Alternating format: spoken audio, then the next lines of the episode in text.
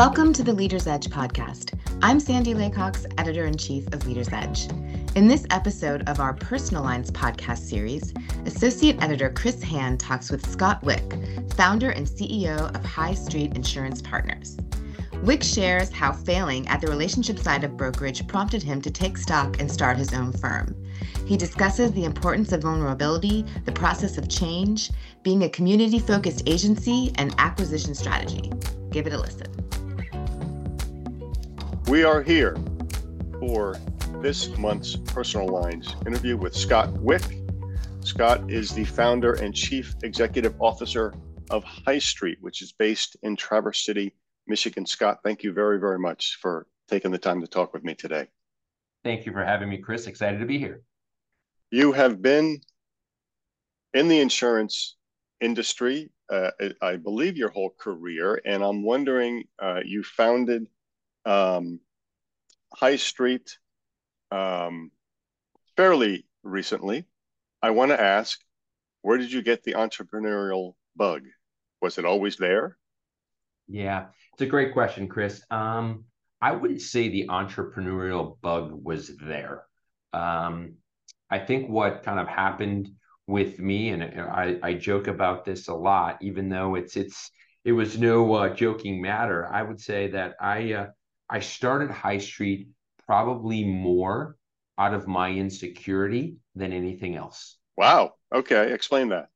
I was a producer that was only ever interested in writing large, sexy accounts. you know, the, the the bigger the accounts, the better. Okay. And I probably was that insecure producer that when I was fortunate enough to write a nice piece of business, I would be that insecure person that I would go get a professional logo printed, professionally framed, and I would try to put it on my credenza or I'd try to put it in my office in some way, shape, or form. That when somebody walked in to my office, I could pound my chest a little bit and say that I was the producer on that business. And it was really, really fun to find strategic ways to open the doors to get into those opportunities. And um, I love doing it. I love thinking about it. I love trying to find ways to network in. But I'll that, tell you that in for, itself sounds almost entrepreneurial. well, that's fair, and I appreciate that. But you know, I had a, I had a great team. I had great leadership. I had um, great support during that time. But what I did find was the insecurity component of that, Chris, was that when I was when I did lose that business, it was really, really tough. And I'll tell you, I was uh, I was out one evening with a dear friend of mine, and uh, we were having dinner together. And he asked me a, a, a difficult question for me to answer. And the difficult question that he asked me was, he said, "If you died tomorrow, how many of your clients show up to your funeral?" And it was a kind of a knife that went right through me.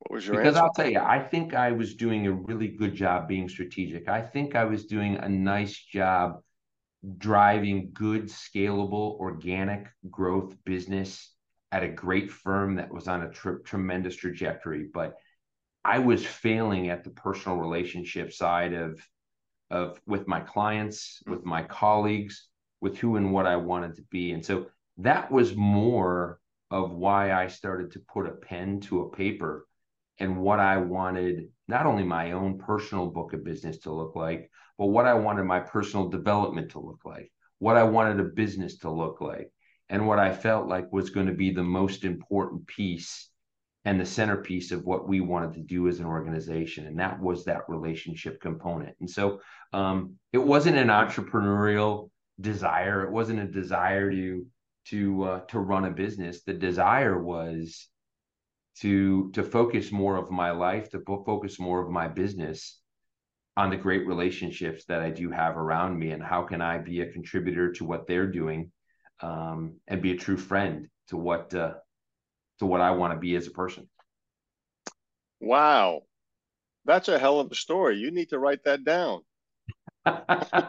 well, I appreciate it. It's uh, it's it's been wonderful, and I I will tell you, I I, I recognize how fortunate I am to have found some amazing partners. You know, everyone tells me when I do these interviews, and not that I even need to be told, but insurance is such a personal business built on on personal uh, relationships and and trust and so forth.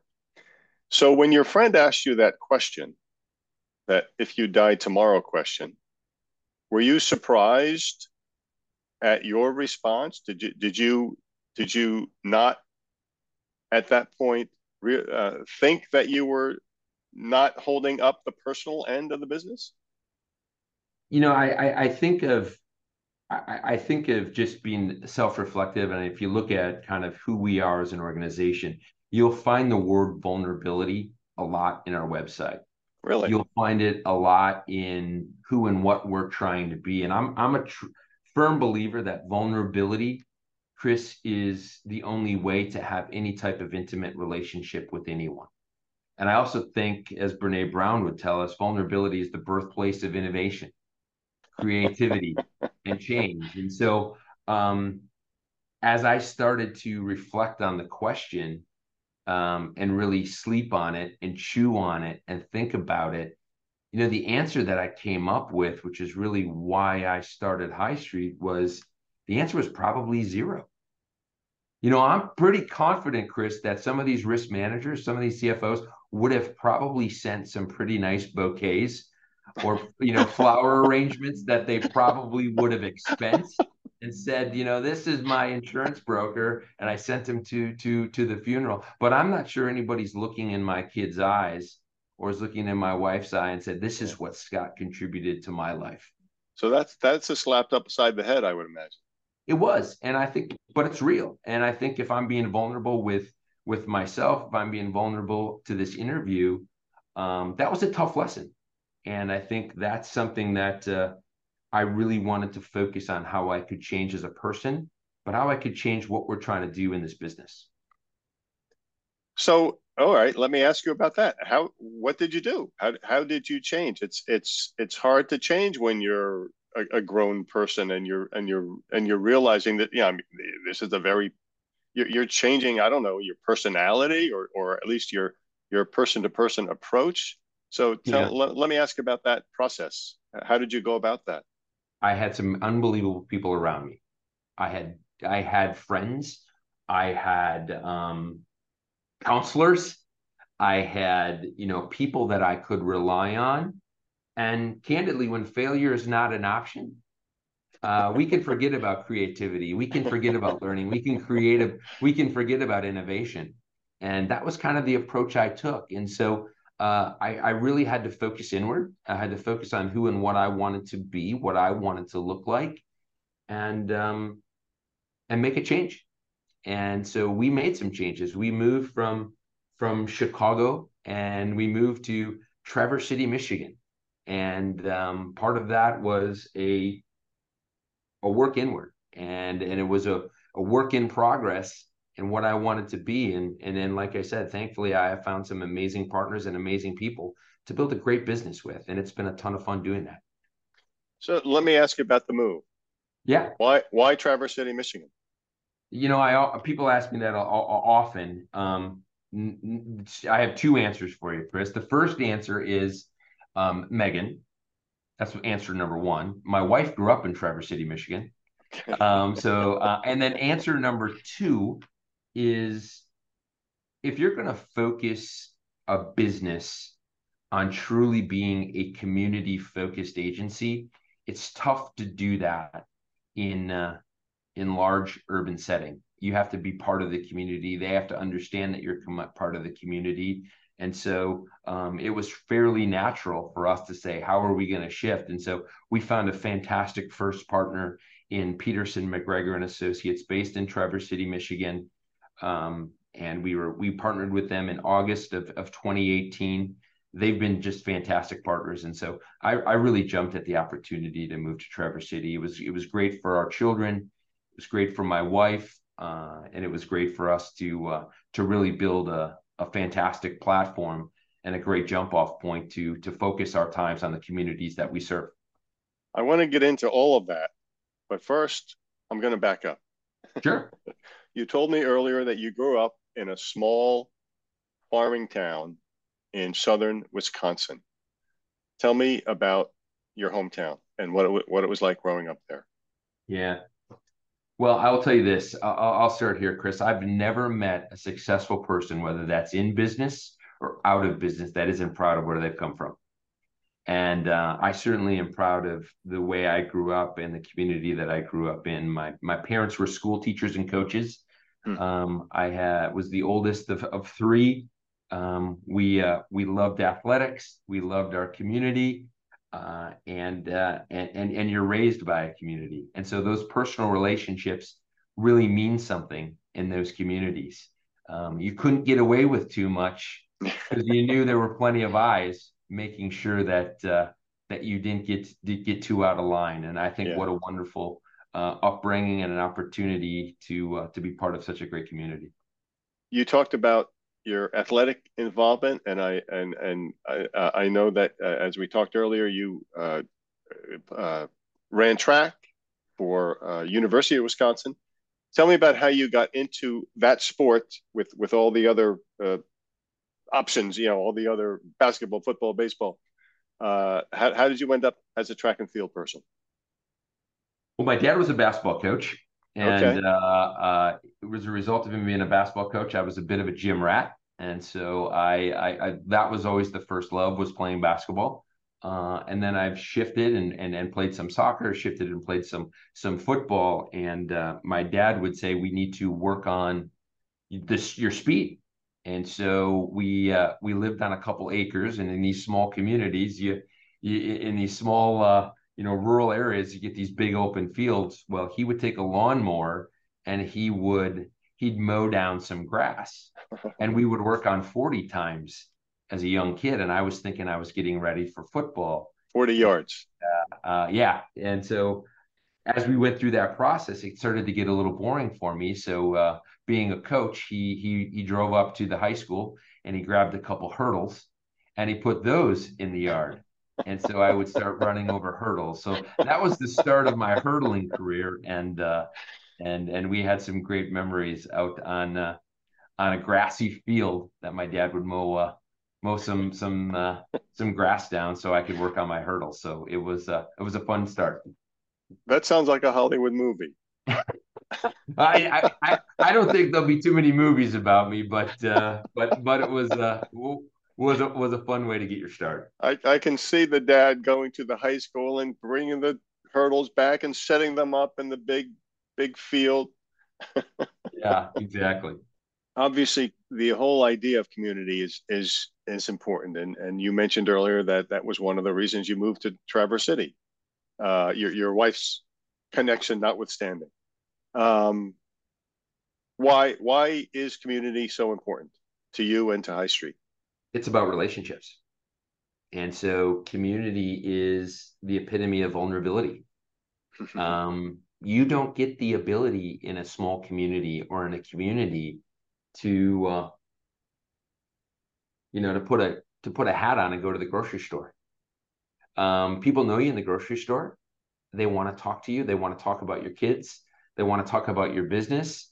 And i think finding a community is all about finding relationship which is all about finding vulnerability. And that's what we're focused on. And that is filling my bucket. In some of the information that you sent me earlier, you you mentioned the the the really rapid growth uh, that you've experienced with High Street, much of it through acquisitions. Was that always um, were you always planning such a busy schedule of, acquisitions from, from the start? Was that always part of the plan? I, I, think it was to be at the right pace, Chris. Um, and then I think your partners start to believe in what we're doing and they start to find other agencies that look an awful lot like they do that are pillars of their communities. And that's when the ball starts to roll down the hill or pick up some some steam. And so um, it wasn't to have this type of rapid pace. You know when i look at the five year business plan we basically you know we went fivefold there. I put a business plan together and said you know, if, if the stars align and everything goes according to plan, in five years we could be a hundred million dollar business. And I think some people probably thought that was nuts. Um, I will tell you, when I penned it, I probably thought I was being a bit lofty. Um, but five years, we've we've grown the business into uh, to a five hundred million dollar top line business, depending on what publication you look at, a top 26, 27, 25 um, broker in the U.S. Um, you have to pinch yourself sometimes, mm-hmm. and I think it, it says a lot about what our partners have done, not only their belief in bringing other great partners in, um, but continuing to to grow and scale their own book of business in the communities they serve and taking advantage of those those those resources. And I think what our team can do to continue to help people grow and scale, it's been a great story, and we're having a ton of fun doing it. Why do you think you've grown so quickly? What's what's is there is there a secret? Is there is there an approach that you're taking that's that other businesses aren't? I think the benefit that we have, Chris, right now, candidly, is if you look, and I if I look at the 160 transactions we've done mm-hmm. and I put them all in the room, they all look pretty similar to each other. They all have a very similar target customer. And so it's a little bit easier to build a resource platform. It's a little easier to build a strategy around your data. It's a real it's easier to have an integration plan when all of your agency partners look the same. We're not trying to be everything to everybody. I, would have a hard time competing in Manhattan. Um, that's not who and what we are. Yeah. Um, yeah. But I really like competing in Utica, New York, um, because I think we have um, great partners in the Utica, New York area. We are part of the community.